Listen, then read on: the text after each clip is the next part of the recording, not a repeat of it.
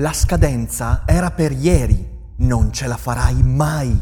Fallirai miseramente. L'ansia ti consuma. Non sei all'altezza. Cerchi un aiuto? Serenis è l'occasione per fermare queste voci fuori campo e parlare con un professionista del tuo stress, delle incertezze e delle preoccupazioni. Prendersi cura della propria salute mentale è importantissimo e per questo serve il giusto interlocutore. Su Serenis puoi trovare quello giusto. Serenis è una piattaforma per il benessere mentale e una tech company che rispetta l'autonomia dei terapeuti e adotta un approccio serio ed empatico verso le tue necessità. Sei uno studente incerto, un professionista vittima di grande stress o una persona che fa fatica a costruire buone relazioni? La filosofia ti può dare un aiuto, ma Serenis è il compagno perfetto. E se usi il codice che trovi in descrizione, potrai iniziare il percorso oggi a un prezzo convenzionato.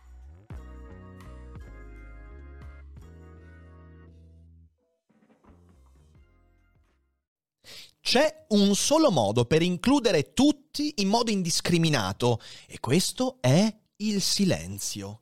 Quando parliamo al contrario, escludiamo, perché le parole definiscono, mettono confini, discriminano. Se così non fosse, avremmo una sola parola per esprimere tutto. Sì, e invece non è così. Oggi parliamo di linguaggio e miraggio, il miraggio del linguaggio inclusivo e vi spiego perché lo schwa è frutto di un grande fraintendimento, ma lo facciamo come sempre dopo la sigla. Daily Cogito, il podcast per tutti e per nessuno. Puoi amarlo, puoi odiarlo, ma non puoi ignorarlo.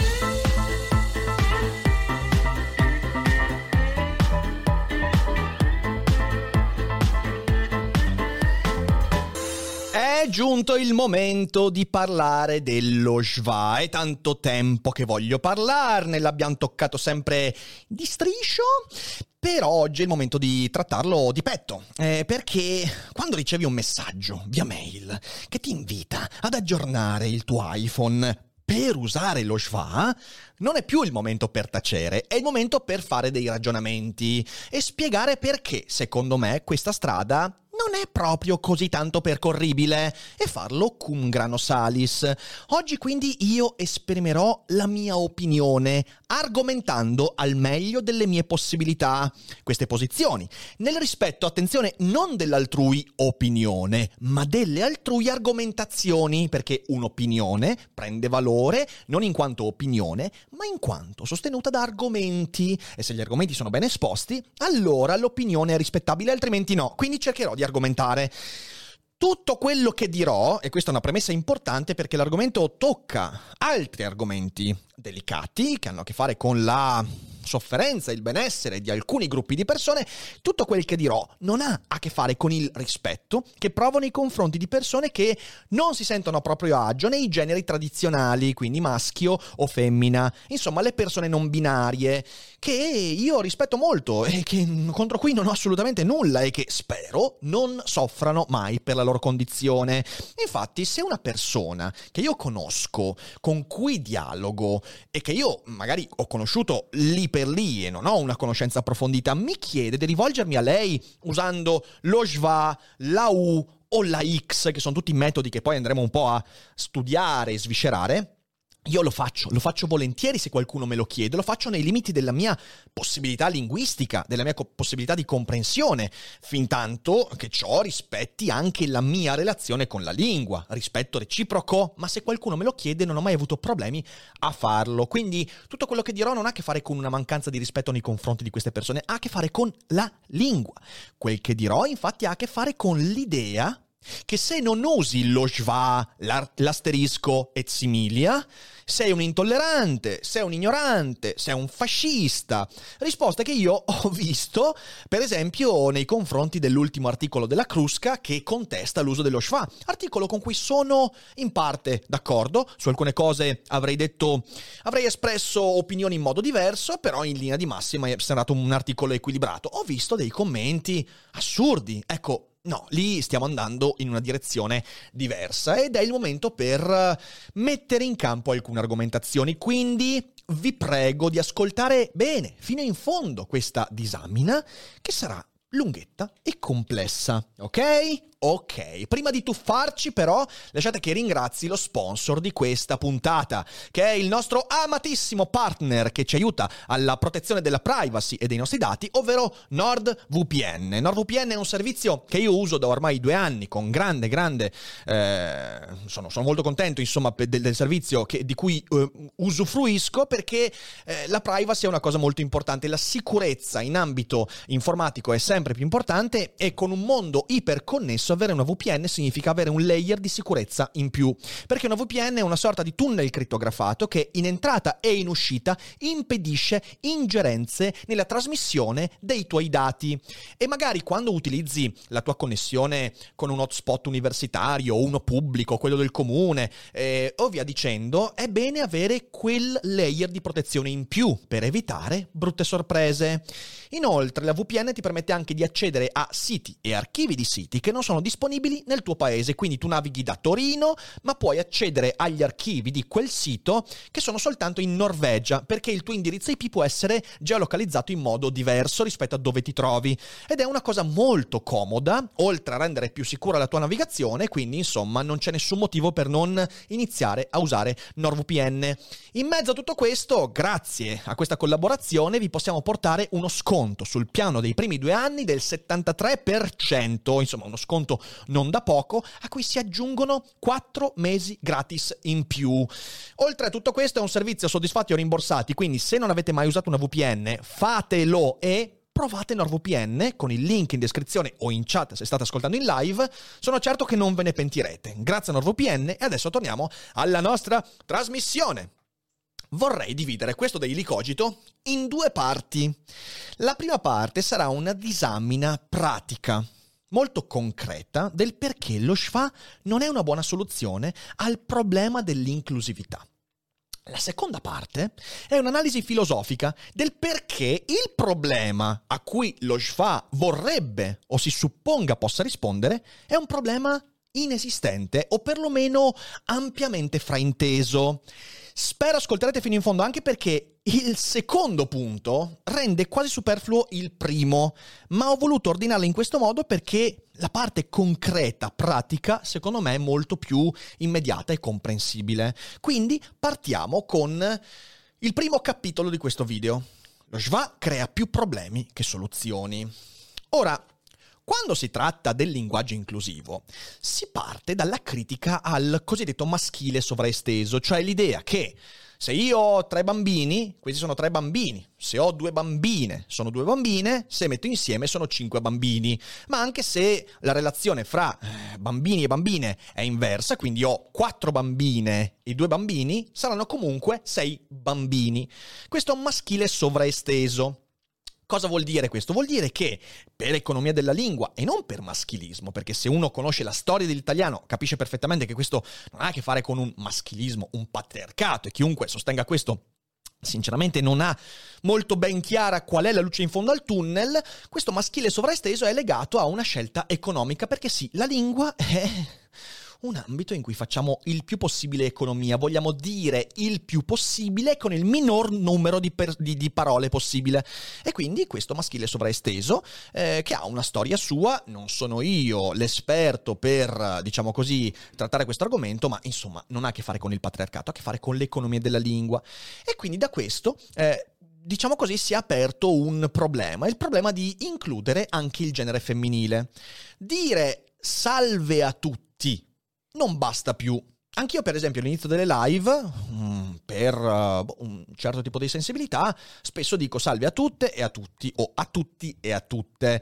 Ovviamente questo è anche in contraddizione perché, ripeto, salve a tutti non è maschilista, però la lingua è anche fatta di compromessi, quindi si può dire. Ma credere che chi dice salve a tutti si stia rivolgendo soltanto al pubblico di uomini è sinceramente una cazzata.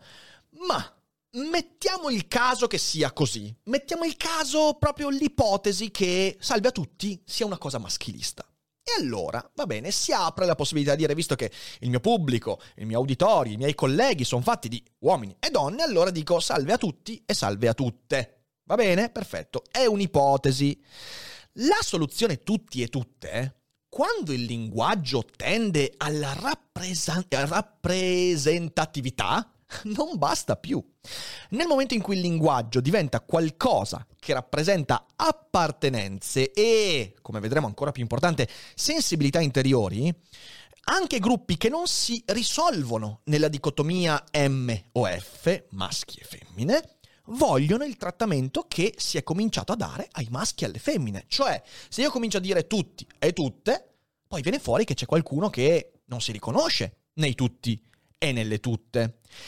Ecco, questo punto comincia a scricchiolare. Il linguaggio non può rappresentare qualsiasi appartenenza o qualsiasi sensibilità, per quanto interiore o esteriore.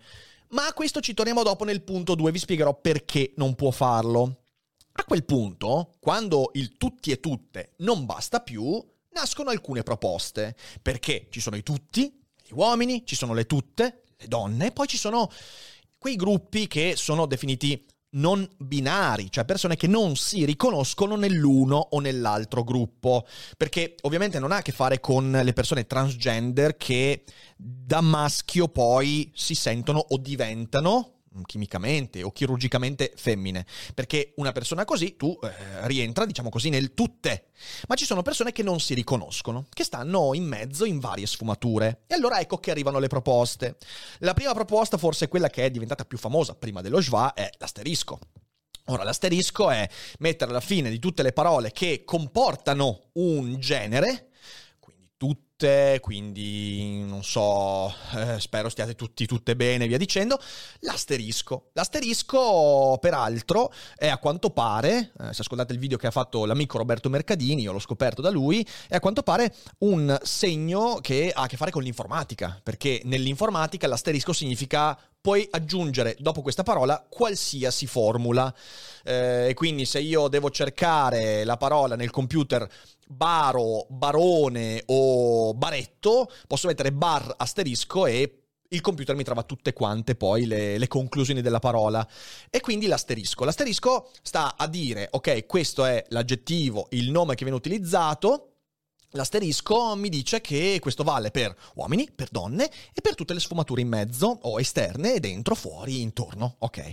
Ovviamente l'asterisco porta con sé dei problemi. Intanto è illeggibile, cioè l'asterisco lo posso vedere come segno grafico, ma co- come lo esprimo? Con una pernacchia? Non so, cioè nel senso è difficile esprimerlo a voce e quindi è limitato. Perciò è utilizzato nei testi ma non nel parlato. Ovviamente nel linguaggio inclusivo invece si cerca qualcosa che venga espresso anche a tu per tu quando parli con le persone. E allora c'è un'altra proposta, la U. Terminare tutte quante le parole che designano un genere con la U al posto dell'asterisco. Ovviamente questo comporta altri problemi. Intanto un problema estetico, ci piaccia o meno, la lingua è anche estetica. Vedere un testo in cui tutte le parole che designano un genere finiscono con U, è brutto da leggere, da vedere, è brutto anche da sentir parlare, è proprio una cosa brutta, si sente che è una cosa artificiale ed è anche molto difficile, provate voi a intrattenere un dialogo, soprattutto magari se non siete abituati, perché magari uno si abitua, ma uno che inizia a farlo se comincia a mettere U alla fine di ogni parola che disegna un genere, fa un casino incredibile, ok? Non è facile. E quindi anche lì c'è un problema, un problema soprattutto estetico. Sicuramente si risolve la questione del solo grafema, però poi a livello fonetico e anche estetico è un problema. Alcuni propongono la X, per esempio, nell'ambito delle lingue, se non sbaglio, lo spagnolo, Sudameric- delle lingue sudamericane, eh, Latinx è diventato una cosa abbastanza comune. Quindi la X, un po' come l'asterisco, anche lì c'è un problema di parlabilità, non è bello finire le parole con X, quindi assomiglia molto all'asterisco da molti punti di vista. E quindi anche lì non è tanto fattibile. Ed ecco allora che arriva lo schwa proposta di cui si discute più di tutte, che è esplosa. Ne parlano i giornali, ne parlano gli influencer. Le università hanno cominciato in alcuni comunicati a usare lo schwa. iOS 15, adesso l'aggiornamento di iPhone, porterà sulla tastiera lo schwa. E quindi tante persone dicono bisogna usare lo schwa perché lo SVA è una, sel- una, scelta etica e poi vedremo che questo ha un problema. È interessante che questa proposta sia quella che ha preso più piede perché Vera Gheno un anno fa qui nei Cogito Studios era la prima cogitata dall'apertura dei Cogito Studios, la ricordo molto bene e se recuperate il link che metto in descrizione lo potete vedere da voi circa il minuto 50, comunque metto il minuto giusto nel link, un anno fa su Daily Cogito disse che lei, che è una delle sostenitrici dello SFA, una delle più diciamo così, agguerrite sostenitrici dello Schwa, agguerrite in senso giusto, eh, cioè in senso, in, senso, in senso buono, non aveva mai pensato allo Schwa come a una proposta di integrazione o addirittura sostituzione del maschile sovraesteso e del maschile femminile. Queste sono parole di Veragheno che dice addirittura la proposta è venuta fuori per un gioco, per un esperimento, e poi è stata presa molto sul serio da alcuni giornali che subito ne hanno fatto una caricatura.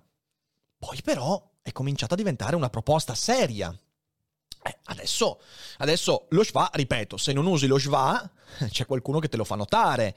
Se non usi lo schwa e addirittura critichi la scelta, ti danno del fascista, dell'ignorante e via dicendo. Ecco, vedete, io sono un amante delle sperimentazioni linguistiche. Cioè, è proprio bella la lingua perché la puoi sperimentare. Sono un amante di Tommaso Landolfi. Landolfi è stato un creatore di linguaggio incredibile. Adoro quando la lingua si trasforma. Mi piacciono gli esperimenti di Joyce, quelli di Manganelli. Eh, sono belli, è bellissimo in letteratura. Però poi mi rendo conto che un discorso, l'esperimento in letteratura, un discorso è la sperimentazione nell'ambito della lingua parlata.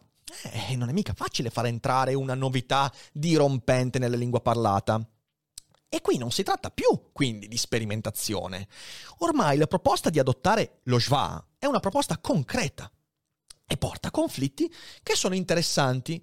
Sono interessanti questi conflitti. La lingua è interessante perché è conflittuale, è uno dei territori del nostro conflitto, se non il territorio più conflittuale ogni conflitto che viviamo è prima di tutto un conflitto linguistico e poi si va a diffondere anche nel resto dei territori umani. Però in questo conflitto bisogna riconoscere che lo Shva ha dei problemi molto pratici. Per esempio, avete presente quel discorso che si dice eh, esiste avvocato e avvocata, ministro e ministra, sindaco e sindaca. Ed è così. E io credo che non ci sia nulla di male. Possiamo star qui a disquisire del fatto che a volte è brutto, a volte non funziona. Eh, che bisognerebbe eh, aggiungere a guardia, a guardio allora. E vabbè, queste sono cose anche abbastanza triviali che non stiamo a discutere. Però lo schwa complica enormemente questa cosa perché io ho l'avvocato o l'avvocata, se l'avvocato è uomo e l'avvocata è donna, ministro o ministra stessa cosa, quando avremo degli avvocati non binari, diventa avvocato?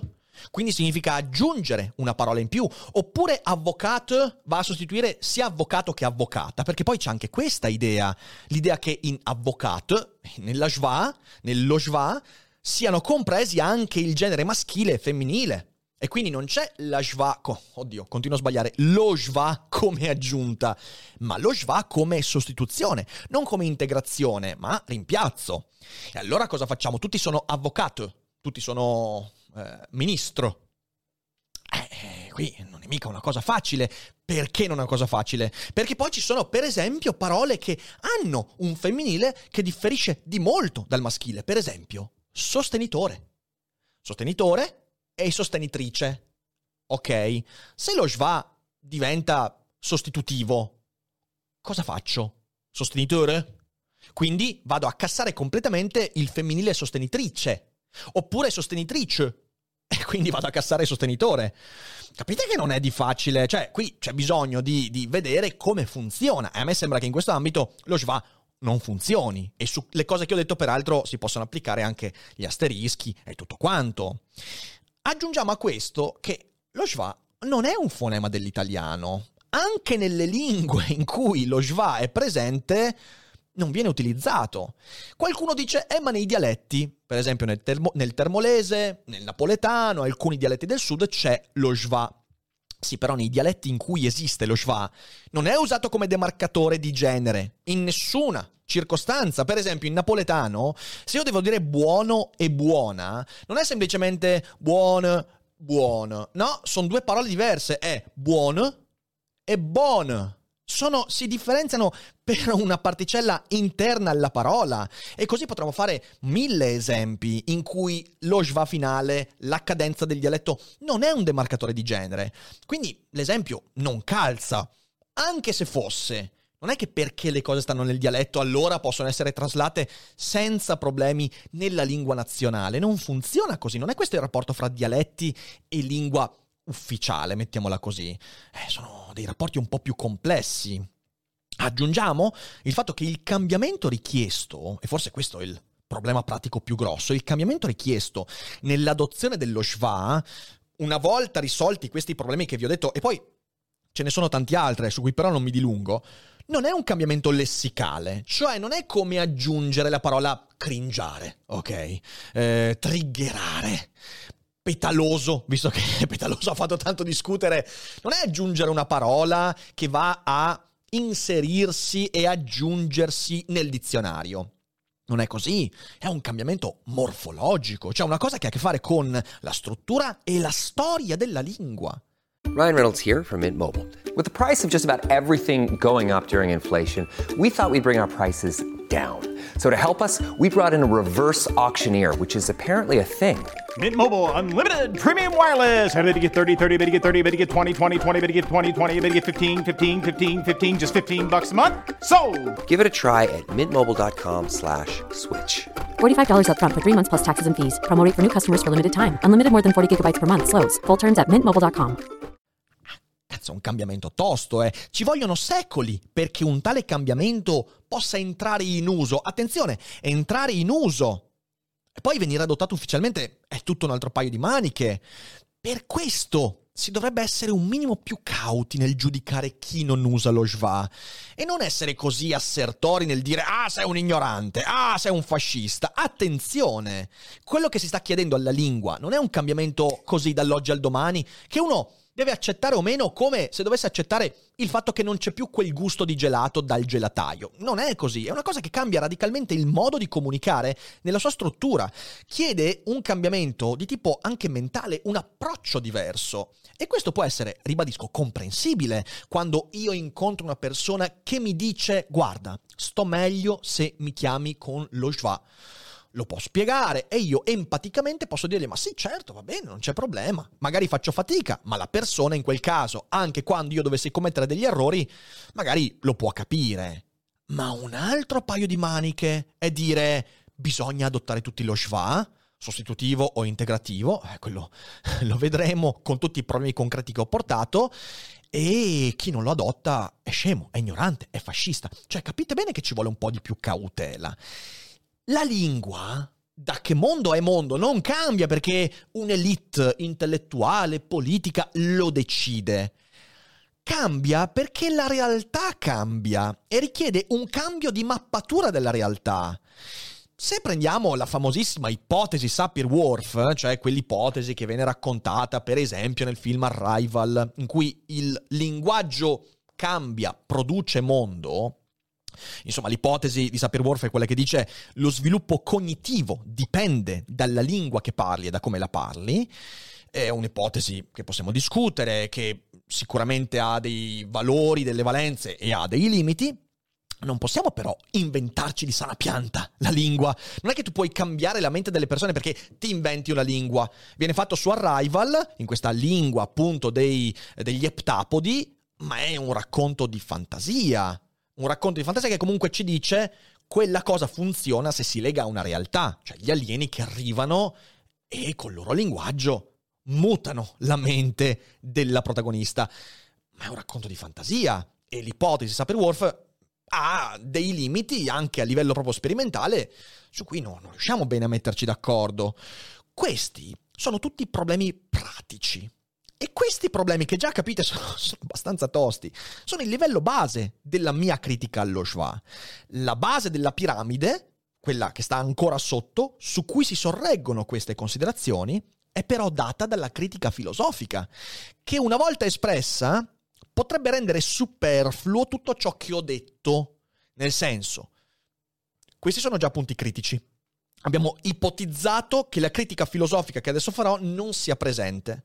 Anche se la critica filosofica che adesso farò non dovesse essere valida, tutti i problemi pratici che io ho posto dovrebbero almeno farci salire il dubbio su questo schwa. Ma adesso, come vedremo, argomenterò in ambito anche filosofico, filosofia del linguaggio, e cercheremo di andare a rendere superflue tutte queste considerazioni pratiche. Quindi, secondo capitolo di questo video, lo schwa si basa sul fraintendimento della lingua. Dal mio punto di vista è un grande fraintendimento. Ora, la volontà di includere tutti e tutto senza discriminazione è incompatibile con la natura del linguaggio, che è quella di distinguere, di creare confini, di discriminare. Le parole sono confini, le parole escludono, creano barriere. Infatti, provate a pensarci bene, ma questa, questa è veramente base, ok? Questa è base della filosofia del linguaggio. Le parole sono definizioni, cioè le parole designano dei limiti, perché il linguaggio deve permetterci di separare porzioni della realtà in maniera da rendercele gestibili, comprensibili e comunicabili. Questo è un livello molto empirico del linguaggio. E quindi sono definizioni, che per definizione significa dare una fine a ciò che sto esprimendo, un limite. Bene. Sono segni. Se qualcuno ha mai letto Charles Sanders Peirce, il grande padre del prag- prag- pragmatismo anglosassone, beh, ci eh, rendiamo conto che i segni designano campi di appartenenza e campi di significato. Di nuovo, designano, limitano, sono segni e il segno non può mai essere totale, non esiste segno che includa tutto, per definizione. In terzo luogo, le parole sono stratificazioni. Il linguaggio è stratificato, ovvero il linguaggio ha una storia e quella storia ne delimita in parte il campo di azione. Questo non significa che quella storia impedisca un mutamento del linguaggio. Il linguaggio è sempre in mutamento cringiare, triggerare, petalose, possiamo fare altri mille esempi, ma quel cambiamento non avviene perché qualcuno lo decide e diciamo così, programmaticamente dice ok, adesso si parla così, non funziona così. Di solito queste azioni provenienti dall'alto o dal basso o diventano gergo e quindi designano un, uno stretto gruppo di persone, il gergo è un campo linguistico ben definito che vuole esprimere cose che gli altri non esprimono, che però si designa in poche persone. Oppure diventa un costrutto eh, piovuto da un'elite che però non attecchisce sul territorio. È rarissimo che queste cose effettivamente funzionino, perché è sempre l'uso delle parole, l'uso delle parole che ci permette di delineare e delimitare in modo efficace la realtà che ci permette di parlare in un certo modo.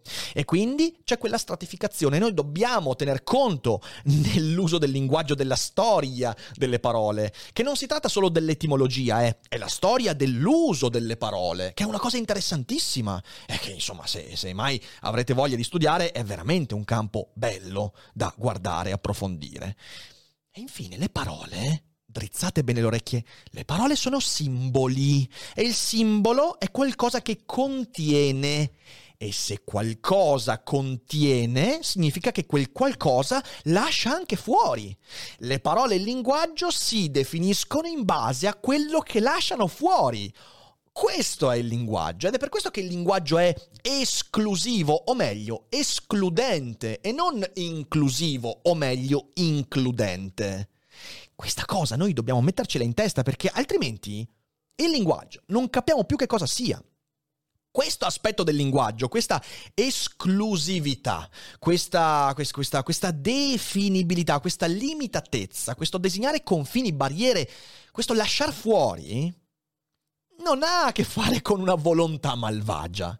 Perché sembra, e qualcuno magari se ne sta anche convincendo, che ci sia un qualche demiurgo che in un momento della sua esistenza, creando il mondo, ha detto, sai cosa, faccio anche un linguaggio che fa incazzare la gente. Oh sì, potevo fare il linguaggio inclusivo, un linguaggio che dicesse tutto, e invece lo faccio escludente. Sì, perché sono uno stronzo. Non c'è nessuna volontà di questo tipo.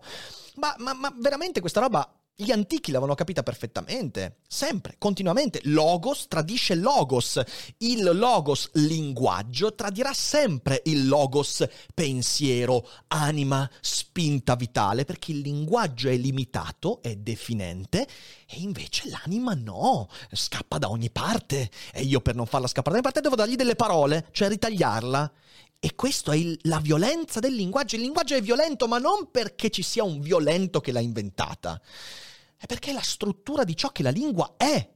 La lingua è questa roba qua. È barriera e non, non è bello. Qualcuno mi potrebbe eh ma no, ma che brutto, che brutto il linguaggio che è confine. Io voglio un mondo senza confini. Anch'io lo voglio.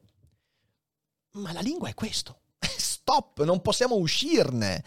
L'atto stesso di comunicare esclude, esclude interlocutori, esclude argomenti, esclude comprensione, es- esclude. Chi scrive libri esclude, chi parla esclude, ma non per volontà malvagia, perché la lingua è questo. Quello che dico, quello che faccio anche adesso, il modo con cui metto insieme le parole, con cui gesticolo, la scelta dei termini che sto utilizzando e via dicendo, esclude sempre possibili entità, esclude eventi, esclude pensieri, esclude idee. Il linguaggio è molto più escludente che non inclusivo. Ciò che sta dentro alle mie parole è piccolissimo rispetto a ciò che avrei potuto dire. E non c'è modo di evitarla questa cosa.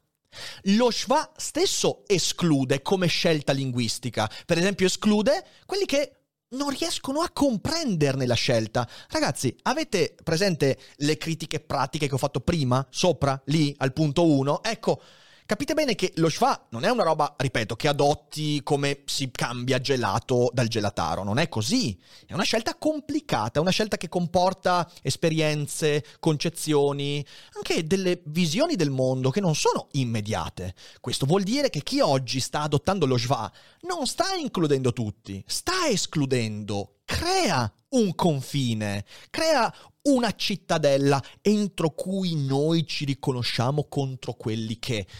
Il linguaggio non è inclusivo. In questo è bene fare un piccolo excursus nella mitologia e richiamare il mito della Torre di Babele, che, non so, in questo mese di prima, prima dei Licogite è cicciato fuori due o tre volte, perché è un mito bellissimo quello della Torre di Babele, che ci insegna un sacco di roba. Il linguaggio, che include tutti, che include tutto, è quello dell'inizio del mito. Avete presente all'inizio del mito l'umanità, tutta presa dalla sua tracotanza, costruisce questa torre e riesce a costruirla in modo fenomenale. Sapete perché? Perché hanno un linguaggio che non è il linguaggio povero dell'umanità, è il linguaggio degli dei, è un linguaggio che dice esattamente le cose come stanno. Ed è un linguaggio infatti mitologico, che non esiste, non è il linguaggio dell'umanità, è un linguaggio che non è reale.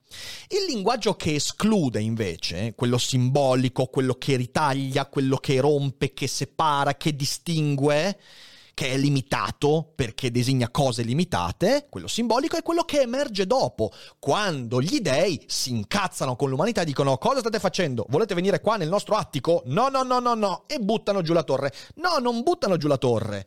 Cosa fanno? Rompono la lingua della gente. Bam! Cos'è che fanno gli dei? Limitano le persone. Cosa fanno gli dei? Escludono l'umanità. Ah, che meraviglia il mito della Torre di Babele. È lì che il linguaggio diventa conflitto, diventa esclusione. Il linguaggio primigenio, questo linguaggio mitico dell'età dell'oro, quando l'essere umano ancora non era caduto, è un mito della caduta, quello della Torre di Babele, il linguaggio primigenio è la lingua che dice le cose come stanno, cioè la lingua in cui logos e logos corrispondono. È per questo che l'umanità riesce a fare una cosa disumana, ergere una torre che non esiste, che non si può fare, nessun essere umano riuscirebbe a fare una torre che arriva a toccare il cielo. È una cosa impossibile. Com'è che riesce a farla l'umanità? Perché ha questo linguaggio, che è un linguaggio magico, è il linguaggio degli dei. Appena dici una parola, tutti capiscono tutto di quella parola. Non esiste.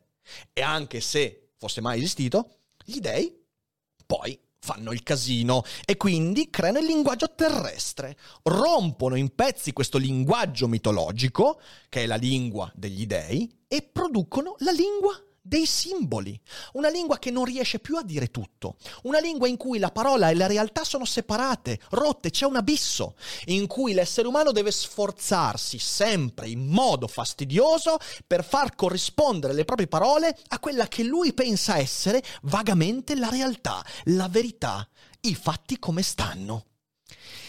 È un linguaggio che dice poco e dice male. È un linguaggio approssimativo, è un linguaggio rotto, esclusivo, escludente, violento. È un linguaggio con cui abbiamo un conflitto e che crea conflitto, è un linguaggio che esclude. E questo concetto di conflitto, visto che un altro autore che abbiamo citato, insomma, è Eraclito, lo trovate qui dentro. Eraclito, uno dei primi grandi sapienti della storia della filosofia, era perfettamente consapevole che quando scrive o dice quel frammento, ok, polemos di tutte le cose è padre, ogni elemento comanda, era perfettamente consapevole che questo si applica prima di tutto al linguaggio. La nostra lingua è conflittuale e non possiamo averne paura. Non è un conflitto che dice un conflitto perché è malvagio, non dobbiamo moralizzare il linguaggio, è una stronzata moralizzare il linguaggio. Non è etico il linguaggio. Non lo è. Sarebbe come trattare in modo etico la mia automobile. Ma no, devo imparare a guidarla, devo fare quello che desidero fare con quello che ho. Ho degli strumenti, li metto insieme nel modo migliore. Stop, pragmatismo. Ecco che cos'è il pragmatismo.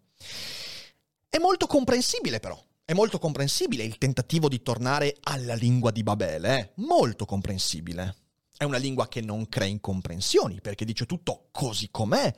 Elimina le sofferenze, perché nessuno si sente escluso, tutti quanti ne fanno parte in modo stratosferico, paradisiaco. Include, dice la verità, perché non c'è separazione fra parole e realtà, e quindi non crea nessun conflitto. C'è solo un problema. È una fantasia, è un mito. È come voler tornare nell'Eden. Non c'è mai stato nessun Eden. La nostra lingua è sempre stata la merda che è. Ed è una merda bellissima. Questo è il linguaggio. Il linguaggio inclusivo, filosoficamente, si dimentica che la lingua è una mappa e compie quindi due errori. Due errori da esploratori principianti. Il primo errore considera la mappa, cioè il linguaggio, come se fosse il territorio, cioè la realtà. È incredibile, noi vorremmo essere ancora i padroni di quel linguaggio di Babele e ci dimentichiamo che la torre è venuta giù. Ci parliamo come se usassimo il linguaggio di Babele e non capiamo un cazzo l'uno dell'altro. E sembra di essere a Gardaland, solo che siamo tutti scemi. Ecco, considera la mappa come se fosse il territorio e quindi si dimentica che intanto la lingua è conseguenza della realtà. La lingua non produce realtà. Al massimo la lingua, come dice l'ipotesi Sapir-Whorf, amplia la nostra cognizione, quindi usare bene la lingua ci permette di vedere più chiaramente la realtà. E allora lì sì riesce ad ampliare la mappa, avere una leggenda più ricca e quindi riconoscere maggiori elementi, bisogna arricchire il linguaggio, si deve ampliare quella mappa, leggere, studiare, incuriosirsi, esplorare significa esattamente questo. Ma ciò non toglie che il linguaggio sarà sempre conseguenza della realtà, delle esperienze, perché il linguaggio è uno strumento che si sviluppa empiricamente attraverso fallimenti. Imparo come si parla quando qualcuno non mi capisce e non capendomi mi fa male. Questo è il linguaggio. No, ci inventiamo un linguaggio che includa tutti. Si dimenticano queste persone eh, che il gioco non è il mondo. C'è il gioco, c'è l'esperimento, cioè, è come, come, in scienza, ok? Nessuno scienziato direbbe mai che l'esperimento in laboratorio sarà sicuramente replicato in modo perfetto nella realtà lì fuori. Perché l'esperimento è una separazione dal mondo, è come le parole, come i simboli. Prendo un pezzo di mondo, lo metto qui, qui in un ambito protetto, fuori dalle altre relazioni, provo a vedere cosa succede. Poi è tutto un altro paio di maniche prendere quei risultati e reimmetterli nel mondo. È un casino da fare quella cosa lì. Ecco, questo metodo è lo stesso del linguaggio. ritaglio, sperimentazione da un lato e poi tentativo di reimmissione nel mondo. Il gioco, l'esperimento, non è il mondo, sono due momenti diversi e a volte, per quanto il gioco funzioni, una volta inserito nella realtà potrebbe non funzionare perché lì ci sono elementi che non potevo mettere in considerazione nell'esperimento. E allora tornerò nell'esperimento cercando di complicarlo e lo modificherò e via dicendo. Ed è questo gioco continuo. Gioco e mondo sono in continuo interscambio ma non sono la stessa cosa. E infine, eh, quelli che insomma eh, portano avanti questo linguaggio inclusivo, questo fraintendimento, scelgono il terreno di battaglia sbagliato. La battaglia non è nel linguaggio, è nella realtà, è nel mondo. L'inclusività si fa nei comportamenti, nelle esperienze, facendo incontrare le persone. Prima ho fatto l'esempio, se io trovo una persona che mi chiede qualcosa perché io sbaglio a comunicare, sbaglio a rivolgermi, io, vedendo la reazione di questa persona, non avrai nessun problema a dire ok, va bene, a me non costa nulla, lo faccio. Perché in quella relazione non ci sono problemi nello sviluppare questo. Se uno non lo fa, allora lì è un coglione, allora lì è un ignorante, allora lì è una persona repressa che vuole fare del male. Ma questa cosa qua non è che si può fare politicamente. Non si può dire, ok, visto che le cose sono eticamente giuste così nel linguaggio, allora tutti devono fare così. E se non lo fai, sei un coglione, sei un fascista. Questo, questo non va, non va bene. Non va bene perché perdiamo la capacità di comunicare in tanti modi. Il secondo fraintendimento, ve l'avevo detto che insomma era un po' lunghetta questa puntata, ma il secondo fraintendimento è quello di considerare la parola come un insieme infinito di realtà rappresentabili. Cioè dimenticarsi che la parola è un limite invalicabile. La parola, per quanto vasta, per quanto ricca, la parola è intesa non come parola, ma intesa come concetto parola, per quanto vasta, per quanto ricca, per quanto meravigliosa, escluderà sempre molto di più rispetto a ciò che includerà. Il simbolo è questo, nient'altro. E ciò che la parola includerà non lo deciderò io lì, soggettivamente. Al massimo lo decideremo come comunità, ma quella decisione dovrà anche tener conto della storia di quella parola. La parola gargantuesco ha una sua storia e io posso anche mettermi d'accordo adesso con 12.000 persone e dire ragazzi, gargantuesco adesso When you need mealtime inspiration, it's worth shopping Kroger, where you'll find over 30,000 mouth-watering choices that excite your inner foodie. And no matter what tasty choice you make, you'll enjoy our everyday low prices, plus extra ways to save, like digital coupons worth over $600 each week. You can also save up to $1 off per gallon at the pump with fuel points. More savings and more inspiring flavors make shopping Kroger worth it every time. Kroger, fresh for everyone. Fuel restrictions apply. Eh, significa bagnato. Ok, lo posso fare, lo posso fare, stavo per dire cose veramente bannabili, quindi per fortuna mi sono, mi sono frenato, però gargantuesco significa bagnato. Queste 12.000 persone si mettono d'accordo, facciamo pure un referendum. Cazzo, sei gargantuesco, voglio dire bagnato perché quando mi faccio il bagno voglio uscire che sono gargantuesco. Ok, perfetto. Ciò non toglie il fatto che al di fuori di quelle 12.000 persone nessuno comincerà a dire gargantuesco quando si è fatto la doccia, il bagno, quando è caduto in acqua. Per due motivi. Uno, perché quella parola ha una storia che influenza l'uso di quel termine e per cambiare l'uso di quel termine ci vuole molto tempo. In secondo luogo, io starò creando un gergo non un linguaggio, non un elemento linguistico. Ecco che cosa rischia di essere lo schwa, un gergo. E lo sta diventando, eh? è un gergo di un gruppo di persone che è comunque una minoranza molto rumorosa che vorrebbe universalizzare il proprio gergo. Come qualsiasi gergo, eh? cioè tutti quelli che usano un gergo vorrebbero che tutto il mondo parlasse il loro gergo. No, ma questo non è vero. A volte, a volte in realtà adottiamo un gergo proprio per sentirci più noi, più diversi, più escludenti, guarda caso. Però lo Schwa sta disegnando un gergo, niente di più e niente di meno. Il linguaggio non può esaurire il mondo e il linguaggio inclusivo vorrebbe questo sogno mitologico di esaurire il mondo, di dire tutto quello che c'è da dire, di rappresentare tutto quello che può essere rappresentabile, e non può farlo. Ci si condanna a un'eterna revisione sulla base di ciò che le persone sentono. Ecco qual è, qual è il vero problema. Questo è il problema più grande del linguaggio inclusivo. E qui io non voglio essere frainteso, quindi cercherò di andare con i piedi di piombo e cercherò di rendere chiaro ogni passaggio che sto per esprimere. Il problema del linguaggio inclusivo è che vuol rappresentare tutto, anche le sensazioni. Cosa voglio dire? Si chiede alle persone di cambiare la mappa con cui si rappresentano il territorio, il mondo, cioè il linguaggio, in base a ciò che le persone dicono di sé. Cosa voglio dire con questo? Voglio dire che il linguaggio può cambiare in base a delle sensazioni soggettive. Ma se il linguaggio cambia in base alle sensazioni soggettive, che io posso rispettare a tu per tu in modo assoluto, allora la semantica esplode in una bolla. Perché tutti possono sentire qualsiasi cosa. E il linguaggio non è fatto per includere tutto ciò che chiunque può sentire dentro di sé. Dal momento che il linguaggio esclude sempre, ci sarà sempre una soggettività da includere. C'è sempre una sensazione soggettiva, un'autocomprensione, una sofferenza intima, una convinzione profonda che sarà esclusa dall'ambito di ciò che si dice. Non c'è niente da fare, sarà sempre così e non possiamo farci nulla.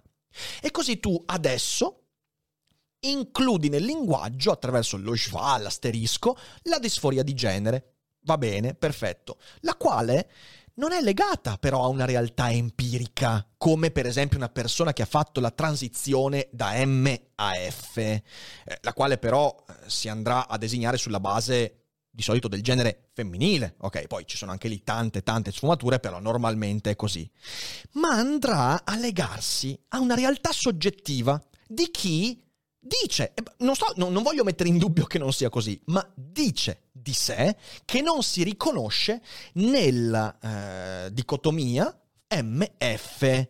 Sono le, le realtà non binarie, va bene? Perfetto. La differenza che c'è fra una persona che ha fatto una transizione ormonale o chirurgica, una persona che si riconosce nel proprio genere, quindi che è cisgender, e una persona non binaria, eh, che può essere mh, asessuale, pansessuale, insomma, tutte, tutte queste, queste, c'è un florilegio di definizioni, di cui, ribadisco, ho il massimo rispetto e non è una critica a questo, però dobbiamo renderci conto che queste sono cose che la gente dice di sé, cioè una persona dice di essere così questa cosa non è manifestabile, non è empiricamente provabile, quindi non è territorio a cui legare una mappa.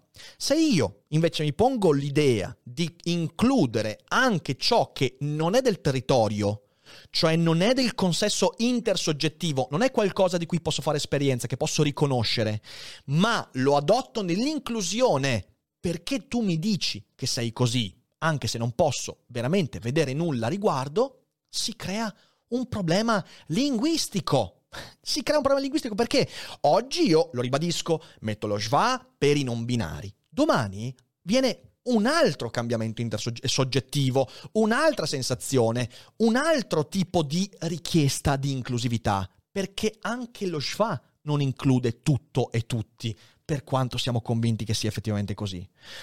Noi, per esempio, voglio dire, adesso portiamo le cose all'estremo possiamo supporre l'esistenza di qualcuno che non si riconosce nel concetto di essere. Provate a pensarci bene. Ci sono delle culture, mi vengono in mente per esempio, eh, non so, i pigmei, alcune tribù aborigene, ma anche eh, alle origini della cultura araba, in cui il concetto di essere non esisteva. Sapete che casino è stato quando le opere dei filosofi greci sono arrivate a Baghdad per la cosiddetta mediazione irachena e i grandi traduttori uh, de- delle opere di Platone e di Aristotele arabi si sono trovati di fronte al verbo essere e non c'avevano niente di simile nella loro lingua. È stato un casino immane, un casino incredibile. Quindi, se volessi estremizzare il discorso, posso supporre che un giorno arrivi qualcuno che dice io non mi riconosco nell'essere l'ontologia, ok? Non so cosa possa voler dire, ma sicuramente può essere una sensazione soggettiva, legata a una cultura, legata a qualcosa che in realtà può arrivare. E con quale coraggio io potrei dire, oh, io non ci credo a questa roba qua. E quindi il linguaggio dovrà trasformarsi anche in questo, dovremmo eliminare il verbo essere. Di nuovo, sto estremizzando, ma è soltanto un esempio per dire che quando tu hai a che fare con delle sensazioni vere, reali, da rispettare, ma soggettive, il linguaggio rischia di esplodere in una bolla, perché tutto può essere incluso e quindi niente può essere incluso ed è un casino incredibile. Ora, per arrivare verso la conclusione, linguaggio inclusivo riconosce nel linguaggio la sua natura esclusiva, ma la interpreta male. Cioè, chi parla di linguaggio inclusivo capisce che il linguaggio è esclusivo, ma eh, dice non va bene questa cosa qua, dobbiamo cambiarla. Il linguaggio non esclude per arrecare sofferenza, ma perché è la sua natura. Sarebbe come dire che il suono inquieta perché è fatto di vibrazioni. Allora dobbiamo cambiare il fatto che il suono è fatto di vibrazioni. Non puoi farlo, il suono è vibrazione. Il linguaggio è escludente. Stop, altrimenti saremo ancora a costruire la torre di Babele e alcuni vorrebbero farla. Voler cambiare la lingua degli altri, poi mica la propria, è la lingua degli altri, per proteggersi dalla sofferenza di sentirsi esclusi, veramente non ha senso non ha nessun senso, è un rovesciamento dei termini. Si tratta, dal mio punto di vista, dell'ennesima hubris, la traccotanza di voler elevare la propria soggettività a unica vera realtà. E l'unica vera realtà deve essere esprimibile, anche se poi è totalmente soggettiva. E volendo includere tutti in quella realtà, disumanizzare chi non la riconosce come tale. Quindi, se tu non vuoi includere tutti, anche se non lo puoi fare, però se non vuoi farlo sei fascista, sei ignorante, sei retrogrado e tutto quanto. Ecco, io credo che l'unico merito linguistico dello Schwa sia quello di averci ricordato che il linguaggio è il territorio del conflitto per eccellenza. E va bene così. Io con questo Daily Cogito ho cercato di alimentare quel conflitto. È bello il fatto che il linguaggio sia conflittuale ed è conflittuale perché esclude perché taglia, perché delimita. E non possiamo avere un linguaggio che non taglia, non esclude, non delimita. Quello sarebbe solo il silenzio. Mi spiace soltanto di una cosa, vedere una parte di questa conflittualità, essere genuinamente convinta di essere il bene, di essere dalla parte dell'etica, della, della comprensione, mentre chi è critico, come me, è il male, è uno schifo, è in malafede e tutto quanto. Ma in realtà non è così. Ci sono delle ragioni ben precise per dire lo schfa, per favore, no. Il linguaggio inclusivo non esiste ed è una grande un grande miraggio. Il linguaggio non è una questione morale, è una questione evolutiva e in quanto tale è una questione di sopravvivenza. Io parlo per legarmi a una realtà ed evitare di cadere in un burrone. Questo è il linguaggio, una questione pratica, evolutiva. E chi pensa di poterlo trasformare in un giorno, in un mese, in un decennio, in base alla propria agenda soggettiva, vedrà crollare la sua piccola torre di Babele in men che non si dica, anche se magari vuol parlare la lingua degli dei. Credo di aver detto tutto. E io adesso mi taccio, eh, il silenzio è più inclusivo di qualsiasi parola, però prima di lasciarvi, se siete in live non andatevene, adesso leggiamo un po' la chat, se siete in differita invece Dite la vostra nei commenti, oppure state in silenzio, è il modo più inclusivo del mondo. Nel silenzio tutti possiamo riconoscerci. Io ho parlato fin troppo, quindi vi ringrazio per avermi ascoltato. Spero che siate d'accordo o meno di aver portato dei ragionamenti utili, proficui, che hanno arricchito il vostro orizzonte, anzi la vostra mappa mentale, il vostro linguaggio. E noi ci rivediamo molto presto in maratona e con la prossima settimana. E non dimenticate che non è tutto noia ciò che pensa.